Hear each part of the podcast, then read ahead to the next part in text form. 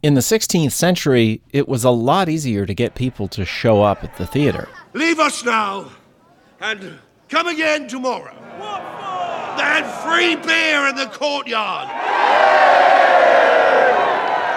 These days, though, not so much.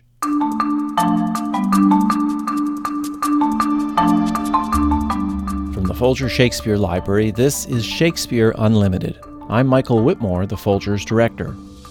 Marketing Shakespeare's plays and putting bodies into theater seats to watch them today, you have to fight with people working long hours, the cost of parking and babysitters, competition from binge watching TV or just sitting home and staring at your phone.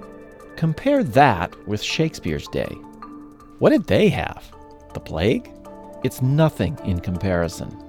To be serious, though, there are special challenges for the people in charge of marketing and promotion at America's Shakespeare festivals and theaters. And because Shakespeare still lives, to a large extent, on stage, we thought it was important and that it might be helpful to have some of them in to talk about those challenges and how they meet them. We reached out to the marketing directors at several Shakespeare theaters and festivals and invited in three who agreed to talk to us. Katie Perkowski, Director of Marketing at the Alabama Shakespeare Festival in Montgomery, Alabama, Jeff Fickus, who is Communications Director at the Seattle Shakespeare Company, and Emma Corey, Director of Marketing and Communications at the Hudson Valley Shakespeare Festival in Garrison, New York. All three are part of the Folgers Theater Partnership Program. We call this podcast, and yes, it is a quotation from Shakespeare There is the playhouse now, there must you sit. Katie, Jeff, and Emma are interviewed by Barbara Bogaev. Well, Katie, the idea for this podcast came out of a conversation you had with our producer about how so many Shakespeare theaters seem to be doing non Shakespeare plays. And you folks at the Alabama Shakespeare Festival have the Glass Menagerie and Annie in your current season. So, what's the thinking behind that for you? So, the conversation actually initiated around Disney musicals, um, which is kind of its own phenomenon.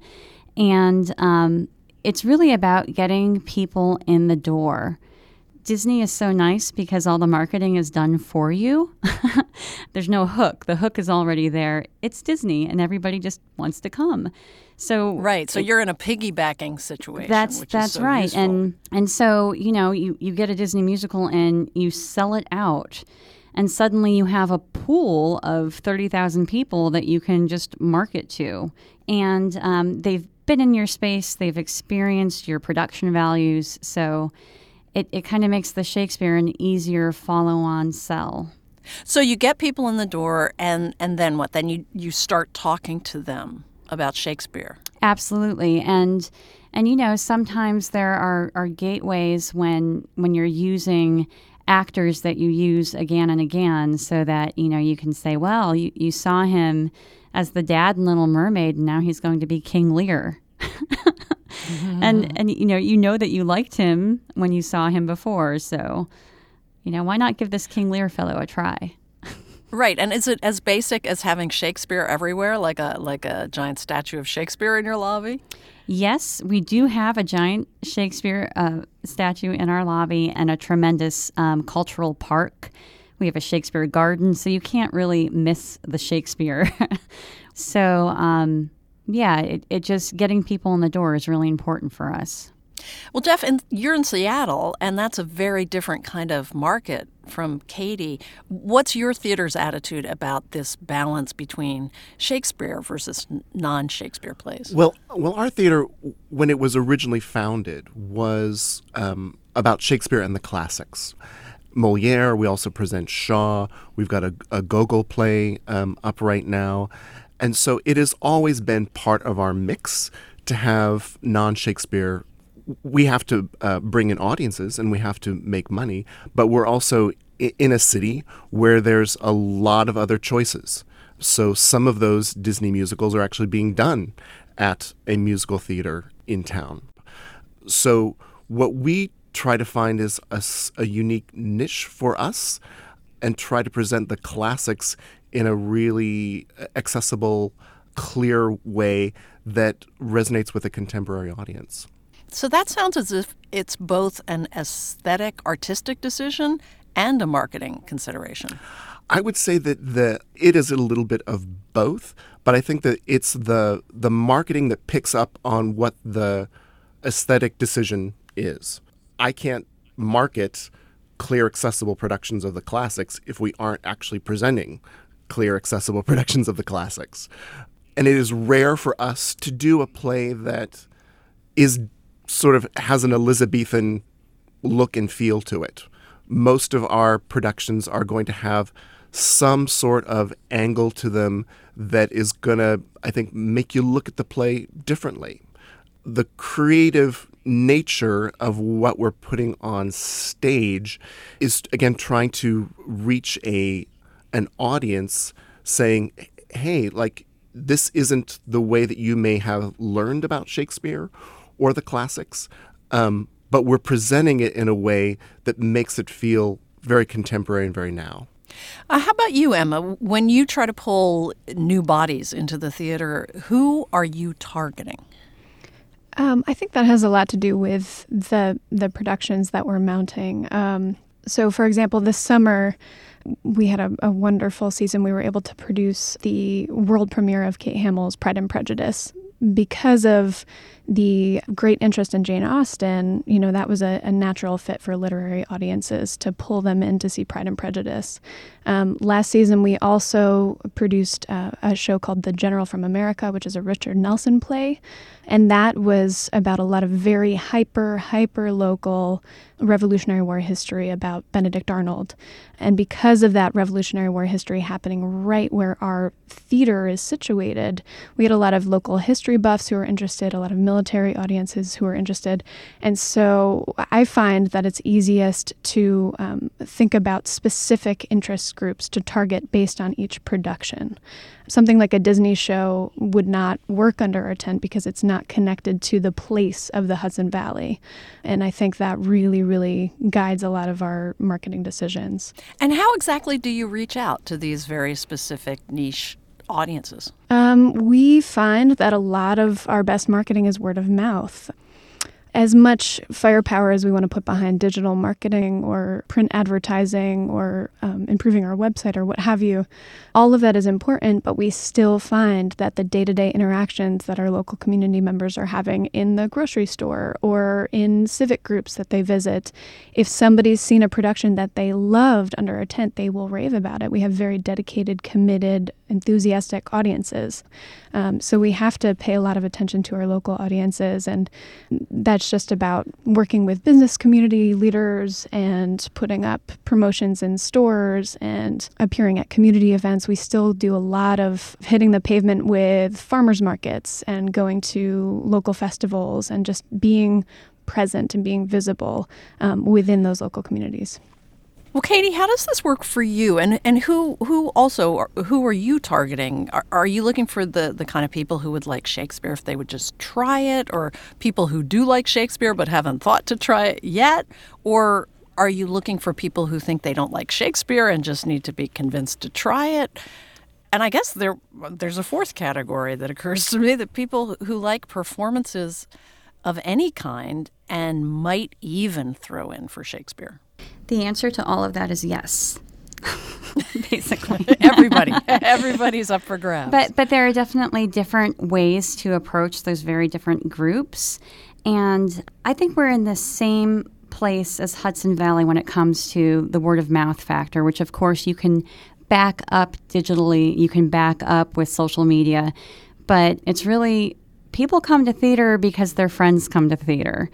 Um, in, in terms of uh, like reaching people who are into theater, people who are not into the theater, etc., there there's several different avenues that we deploy. On our campus, we do some big community events.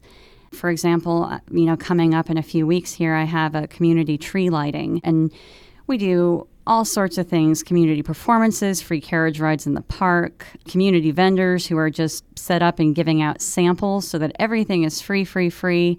We open up our theater. We have the, the set on stage. It's built on a revolving stage, so we have the revolve going with like mannequins in costume. Um, and it's just an opportunity for everybody to kind of inhabit our space because any theater, whether it's a Shakespeare theater or not, nowadays is something of a community center. Jeff, how do you think about this? And I'm, I'm particularly interested if, if you think of um, Shakespeare as being a good gateway play. I mean, is Shakespeare the thing that can draw people in the door, or do you, are you always thinking of the roundabout? Um, I think that Shakespeare can be a gateway. And what we find is that because so many students are studying it in school, it becomes the family activity. A student is going to get something out of it because they've been studying it in school and they're bringing along their parents. And so, what we're frequently seeing is that people are attending as a group or as a family rather than in pairs. We have a, a little bit of a unique model in that we do both indoor and outdoor shows. We do five shows indoors, um, and then we do two shows that perform in parks throughout the region. And those two shows are free. So, in a sense, it's kind of our free sample. What we're able to do is say to folks, hey, like, come see one of our shows. It'll likely be at a park near you, and bring your kids. Um, if the kids don't like it, there's usually some sort of playground nearby. Um, if you don't like it, no harm, no foul. Like get up, walk away. It's free. And then you from, did mention though that kids study it in school. Yes. Can there be a can there be that downside to that that that they either associate it with you know homework with the thing that they have to do? I think that some some kids. I mean, it's somebody's also going to react to math that way. um, but what we also strive to do is to make Shakespeare active. So, how to get kids up and active with the verse and the text, to teach them about Elizabethan dance and how that integrates into the show, to teach them about fights. And not every not everybody has teaching artists out in the schools that that can do that, but we really try to sort of make that connection for students and for teachers. Katie, I want to follow up on this idea of, of familiarity with Shakespeare coming from school, kind of going both ways. How does how has that worked in your experience with your audiences? Actually, I, I think the students are an easier sell when it comes to Shakespeare. Um, I don't find that kids have a hang up because they've had a boring experience. Um, and perhaps it's because the, the kids that I encounter have seen what's going on on our stage and they get excited by it it's it's more the adults who who have seen the boring Shakespeare, or a lot of times, you know, well, I've seen that play. So I think there's more education that needs to go on there because the theater is so dynamic and it's productions can be so different and you can take away so much from a different production of the same play. But adults will kind of get into this, well, I've seen that play. I'm done. well, I want to ask all of you about uh, really probably the hardest part of your job, which is how to turn your single ticket buyers into subscribers. And why don't we start with you, Jeff? That is a big challenge. Um, and it's a, a big challenge in a city where there are lots of different opportunities for you to see theater. So in Seattle. In Seattle. So what we what we really have been working at is starting to build a relationship with a patron. How do you reach out? Well, we're reaching out with email, following up with some direct mail to them, trying to essentially tailor our message to them rather than making them feel like they are sort of one of, you know, a mass of folks that we are trying to reach out to. Not trying to reach too high and say like, hey, like you've you've attended only two times here buy this five play package. And so it's a matter of taking in the data that we have about people and where they've come in. Have they come in on a discount? Have they come in on a third party ticket seller purchase? And look at a way that we might continue to develop that relationship over time.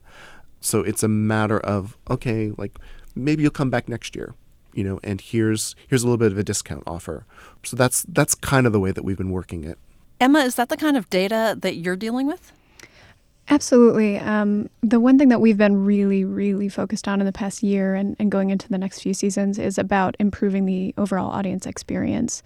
Um, for those who haven't been to Hudson Valley Shakespeare Festival, it's this incredible, um, well, I can say it's incredible because I love it so much. Um, beautiful, beautiful estate where we present, um, which has the most beautiful view of the Hudson River that you've ever seen. So all of that is integral into making sure that folks are having the best possible experience and that the experience that they have is memorable and personally impressive enough that they feel compelled to come back. And because we have about 35 to 40,000 people attending, but only, say, 8,000 ticket buyers in a season, there are a lot of folks that we don't have data on. And so we're trying to make the most striking impression that we can. So that's all uh, in the experience, but how do you follow up on that? How do, how do you perform that? Or what's the plan for, for the conversion from visiting once right. to to coming back again and right. again. Well, again, you know, with those ticket buyer folks that we that we have, they tend to buy more than one show in a season, which is wonderful. In terms of the actual attendees, folks who are coming as guests, because we do have large groups that attend or family groups, um, we haven't quite quite cracked that nut yet. And I I hope in the next few seasons that we can start to put in place some sort of survey to collect information about those folks to then retarget to them. Um, you know, we are looking a lot at lookalike audiences on Facebook and, you know, friends of fans of Hudson Valley Shakespeare Festival. So people who have liked Hudson Valley Shakespeare Festival on Facebook, their friends can then receive this messaging. Um, and so we're definitely focusing a lot on digital media as a way to access those people who don't necessarily have a very compelling connection to. You know, they're not subscribed to our e newsletter or they haven't purchased tickets themselves or what have you. Well, Katie, you don't have the alluring outside Shakespeare Festival uh, draw. So, how do you think about turning the uh, the single ticket buyer into into a subscriber in Alabama? So, I think the first thing is being realistic about what subscription packages should look like now. You know, if I have 12 titles in my season, do I really think that I'm going to get people who are coming to all 12. Um, those are, are so hard. do you have that ramp up? Like you could get three three tickets for a discount, or five tickets for a discount, or Co- correct, or and all, and that's what I do. I, I, I package things differently. I have a family package that's only three or four titles. I have a flex package that's five. You know, I have a full season subscription that I actually call eight titles, and then I do the others as add-ons people are busy. And I also think that what we're seeing more and more of now, um, particularly with the millennials coming up, is that people aren't the consumers that they were back in the day when you you know had your your opera subscription or your symphony subscription or your theater subscription now people are more inclined to just think of themselves as a cultural consumer and hit the ballet a few times a year and hit the theater a few times a year. I also think that to some degree, subscriptions, back in the day, the idea was that you get your subscribers in the house and then you don't have to spend the money marketing, right? You've got the sure thing, you've got your built audience. It also frees up your artistic director to make some more expansive choices because you've got your audience locked in, et cetera, et cetera. I, I think that those days to some degree are gone.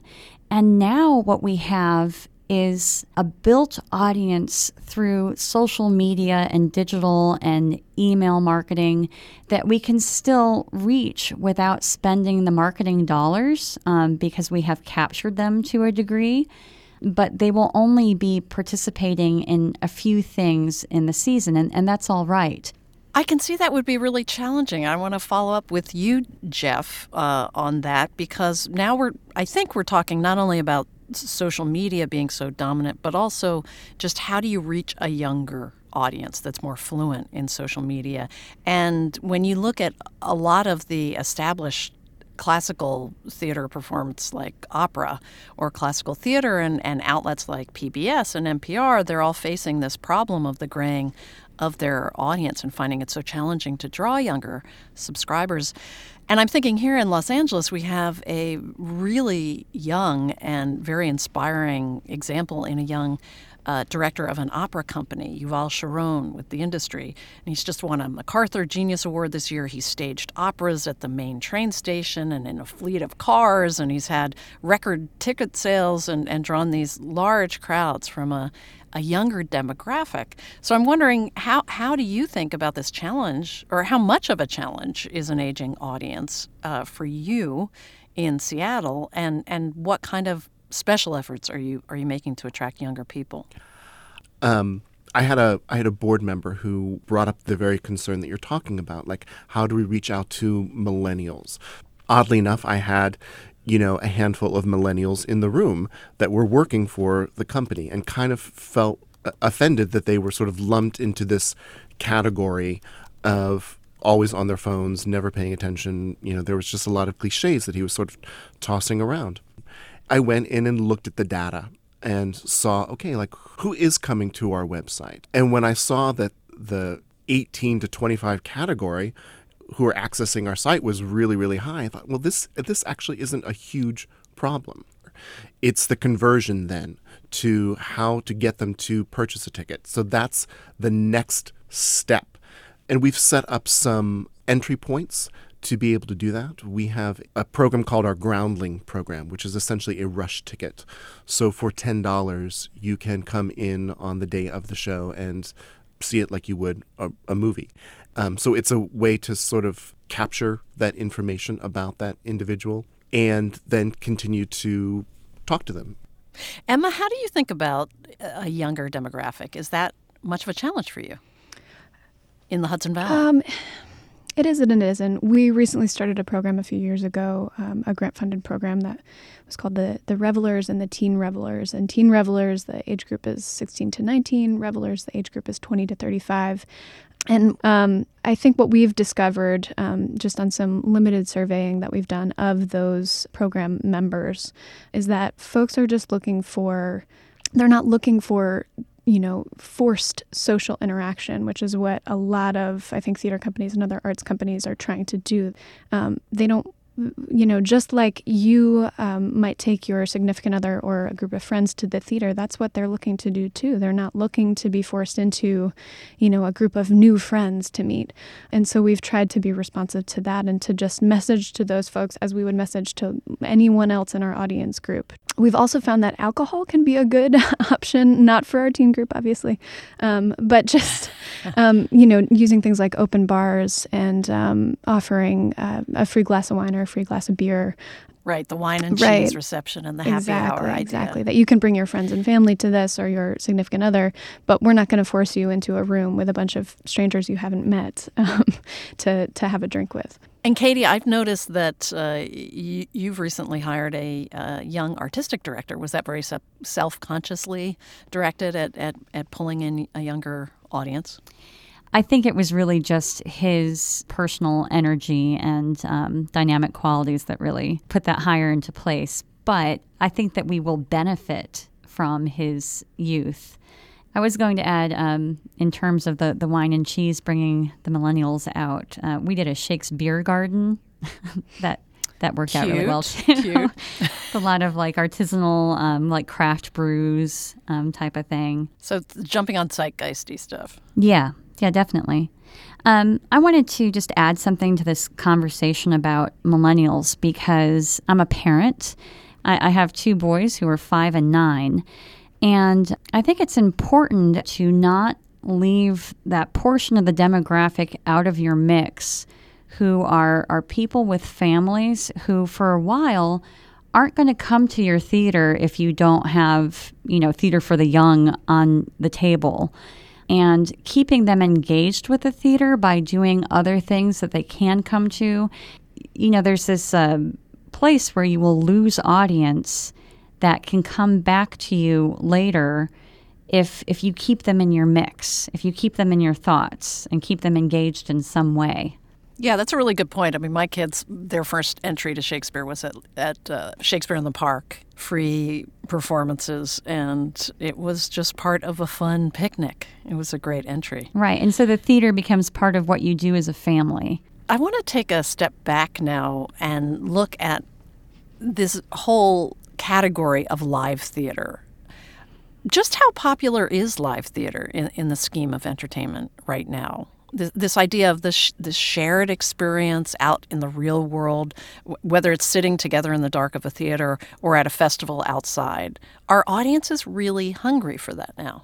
I th- I think that they are. Um, we find, and I want to reiterate what Katie was talking about, if we're able to create an experience that is about creating great memories for individuals and for families, people will continue to return. It's so uh, you're seeing this in the data. We're seeing we're seeing this in the data. We're seeing this in. Um, I just spent some time at a digital marketing boot camp where this was one of the number one things that people talked about as a reason for attending the theater. It was the the shared experience together with um, friends and family. Emma, what's your experience in the Hudson Valley? Is, is, is live performance really having a moment? Is it is it in? Is it out? Um, I I don't think it had ever gone away or will ever go away. I don't you know um, I don't I don't see it as a a thing that's in right now. I just think it's part of our it's it's part of our DNA in the Hudson Valley, and I I think it's a kind of a blessing. A, a, really big overarching question, though, in this conversation is whether marketing Shakespeare is different than marketing a theater experience that isn't Shakespeare, that that isn't as specialized. And and Katie, you mentioned earlier you've marketed Disney musicals, so so I know you must have a standard for comparison. I sure do. Um, you know, the most successful campaigns I've run in marketing Shakespeare, I have hooked the title to something in the the zeitgeist. Game of Thrones was huge when we were doing King Lear. So I hooked into that and um, kind of rode that marketing wave with um, you know the idea of experiencing the fall of a dynasty and um, and luckily the, the production kind of fit the look of Game of Thrones. So I had lots of gorgeous images and video and things that really just kind of cemented that idea. So it was easy to sell something that was already in the imaginations of my audience. Otherwise, it, it can be difficult to because you're you're building everything from the ground up. You're you're building like the the why should I come see this? What's in it for me? What's the story about? You know, if if you're trying to market a Timon of Athens, for example, um, good luck. there's just a lot more work to be done. Yeah, that's heavy lifting. Right. Yeah, definitely. Jeff, you want to jump in here? As someone who's about to go into marketing Timon of Athens. oh, I'm sorry. no hard feelings. Um, I, Condolences. Yeah, there, there, there are definitely challenges. Um, and when we start to talk about, you know, a midsummer versus a time Timon of Athens, the tactics that you are using are a little bit different. They're both written by Shakespeare, but very, very different plays. So that's the way that we start to treat it is that it's not about necessarily marketing Shakespeare, but it is marketing this particular play. What are the themes in this play? Is there something that's being done differently about this play? We sure you can get very specific, but that that can be a very slippery slope, right? Because if you're a general interest theater, you can always um, reach back and, and you know hit the audience with one of the old faithfuls uh, like Death of the Salesman or, or Guys and Dolls again. Throw that out there. I would think you get this temptation to do that with Shakespeare, though. You know, pressure to do a Romeo and Juliet every year. I think that there's always a pressure to find the balance of some things that are going to be a little bit more challenging for I want to say the super fans, as well as something that's going to be an entry point for somebody who is relatively new to your organization. And that's the job of the artistic director to start to strike that balance. And I have to come up with a, a forecast on what the sales might be on those particular shows. And if we find that the sales mix isn't going to reach what we need it to be, we may look at reconsidering what that play mix might be and drop something out and drop something else in. Um, right, and that's that's the challenge of the the data. But for instance, do people come back because they have seen, say, uh, one play like A Midsummer's Night's uh, Dream, and they like seeing it multiple times. You know, would you want to put put that on every year for four years, and and and will that draw in uh, people who are interested in this repeat and familiar experience? I don't think that we, we would see that. We know that there are plays that people frequently want to see. And then it is, well, how do you then honor the folks that are tried and true, have been with you for a long time, and have not seen Timon of Athens, have not seen the Henry VI plays?